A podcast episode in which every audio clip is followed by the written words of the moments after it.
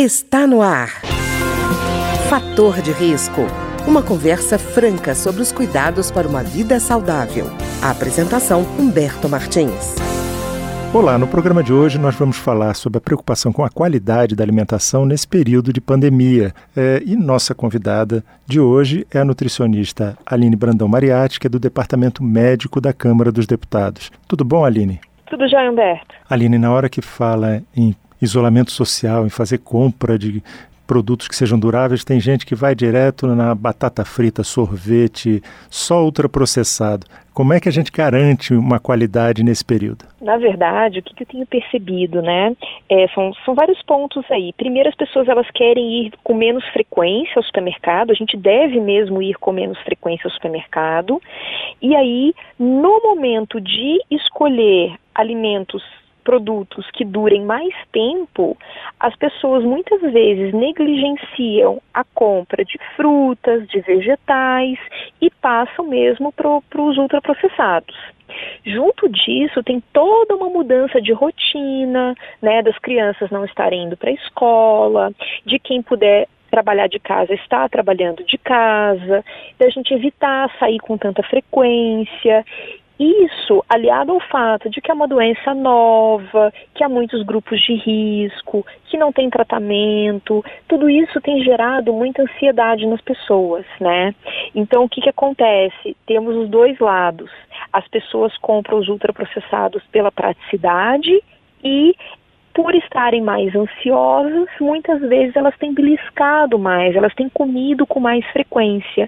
E quando elas têm esses ultraprocessados muito disponíveis, né, a tendência de consumo acaba aumentando mesmo. E Aline, nesse momento que as pessoas acabam optando por esses alimentos ultraprocessados com, é, por causa da necessidade de guardar ou porque simplesmente acham mais palatáveis, o que, que elas podem fazer para evitar esse ultraprocessado e substituí-lo de alguma forma? Bom, é essencial, na verdade, se organizar para ter opções saudáveis em casa, né?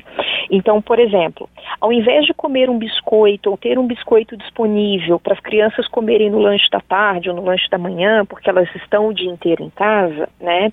Ter sempre frutas como opção, né? Para as crianças, para os adultos também. O que que acontece? Existem frutas com uma durabilidade muito boa, né? Laranja, maçã, melão, goiaba, é, a própria banana, a gente pode comprar a banana é, em diferentes graus de maturação, né, para ela durar um pouco mais de tempo em casa. Então, a gente garantindo lanches um pouco mais saudáveis, talvez já seja a maneira mais fácil da gente começar na redução dos ultraprocessados nesse processo como as pessoas têm estado mais em casa e mais entediadas e muitas vezes elas acabam saindo, né, no, no tédio, elas acabam indo para o lanche, opções, por exemplo, se você tem um salgadinho em casa, é muito difícil você resistir a ele. Agora, se você foi ao supermercado, você comprou lá, por exemplo, um milho de pipoca, né? No momento que você vai precisar de um lanche mais, mais besteira, você consegue fazer um lanchinho, mas sem prejudicar demais a qualidade da sua alimentação. E uma coisa que é essencial, o que, que as pesquisas têm mostrado? Quem são os grupos de risco, né, para a doença? Principalmente, não só as pessoas mais idosas, mas as pessoas com excesso de peso, obesidade, hipertensão e diabetes. E a gente tem que ter isso muito claro na nossa mente, né? A qualidade da alimentação, ela desempenha um papel fundamental. Nenhum alimento por si só ele vai impedir que eu pegue Covid-19. Nenhum alimento por si só vai fazer com que eu consiga me curar da Covid-19 caso eu me infecte com o vírus.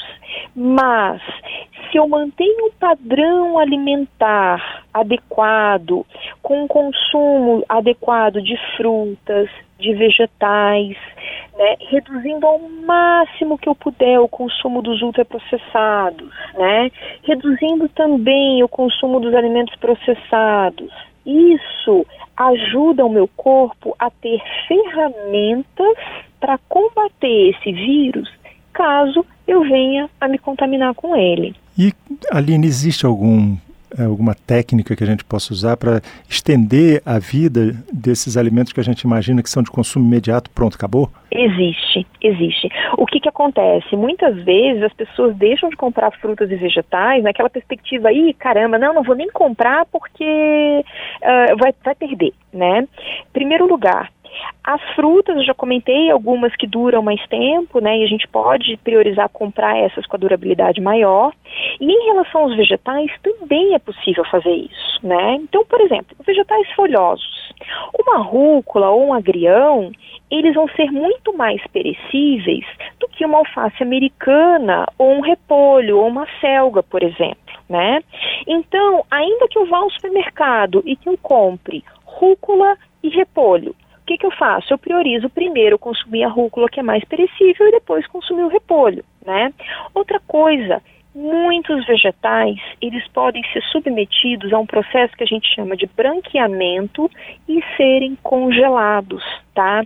Por exemplo, beterraba, cenoura, couve-flor, brócolis, espinafre, abóbora. A abóbora ela nem precisa passar pelo processo de branqueamento porque a abóbora ela tranquilamente dura 15 dias na geladeira, né? Então assim, muitos vegetais a gente consegue fazer esse processo de branqueamento e congelar eles para ir utilizando aos poucos, né?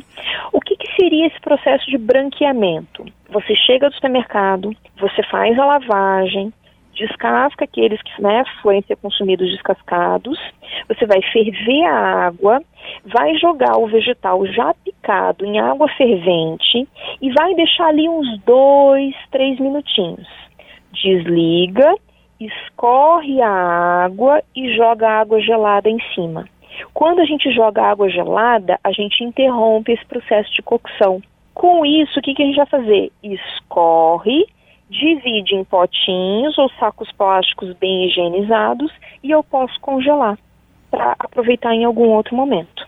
E esse, esse processo de branqueamento é, pode ser feito com qualquer é, verdura ou legume? Olha, não são todos. Aqueles assim, as folhas que são mais delicadas, elas não podem ser congeladas, tá? Uhum. E alguns vegetais que tiverem muita água também não funcionam. Por exemplo, congelar tomate não dá. Ou, por exemplo, congelar abobrinha, que tem muita água, abobrinha verde, ela também não fica legal. Então, para aqueles vegetais, né, aquelas verduras, as hortaliças que tão, são mais sequinhas, com uma quantidade menor de água, isso funciona. De qualquer forma, vamos citar aí, por exemplo, a abobrinha verde, né? Ela não o congelamento dela não funciona legal, mas ela tem uma boa durabilidade na geladeira. As folhas, né, como eu citei antes, uh, algumas elas duram pouco. Agora, se você compra, por exemplo, o repolho, a selga, a própria alface americana, elas acabam tendo uma durabilidade maior. Né? Você acaba conseguindo fazer, se elas estiverem devidamente lavadas, higienizadas e bem acondicionadas, é, você consegue fazer esses vegetais durarem pelo menos 15 dias na geladeira sem precisar necessariamente passar por um processo de branqueamento ou de congelamento. E esse branqueamento não é um processo complicado, né? Não, é bastante simples. É bastante simples. E assim, parece que dá muito trabalho, mas qualquer ideia. Chegou do supermercado, pega os vegetais, faz o branqueamento e já bota para congelar, né? Vai dar trabalho, vai dar bastante trabalho, porque você vai ter que fazer de uma vez só. Mas com isso você já garantiu vegetais para pelo menos 15 dias, né? Então isso acaba facilitando o trabalho futuro. Né? Eu vou aproveitar e vou deixar uma dica aqui, porque assim, claro, é, quando a gente fala, às vezes é difícil as pessoas lembrarem exatamente da informação, mas muito disso que eu falei sobre é, é, organização, congelamento, branqueamento, é, tem disponível, vocês podem encontrar bem fácil na internet, tá? Digitando no Google guia alimentar Covid. Essas três palavrinhas no Google, Guia Alimentar Covid. A primeiro, o primeiro resultado da busca é um guia alimentar que foi desenvolvido pela Associação Brasileira de Nutrição, explicando algumas coisas em relação é, é, à conservação de alimentos, é, redução de consumo de ultraprocessados, organização do dia a dia alimentar. Ele é bem prático, ele é bem resumidinho e, e eu acho que pode ajudar bastante as pessoas, principalmente nessa organização inicial. Não, o guia é interessante porque ele até propõe exatamente é, o envolvimento da família como um todo, até o uso da cozinha como referência, Isso. até para ensinar a criança, né? Eu achei muito legal esse guia da Asbran sim, ele ficou muito legal. E tem um outro ponto aqui que eu acho muito importante, né? O que está acontecendo? Principalmente nas pessoas que têm uma condição financeira um pouco melhor, né? Com esse movimento de ficar mais em casa, restaurante fechado, o que está acontecendo?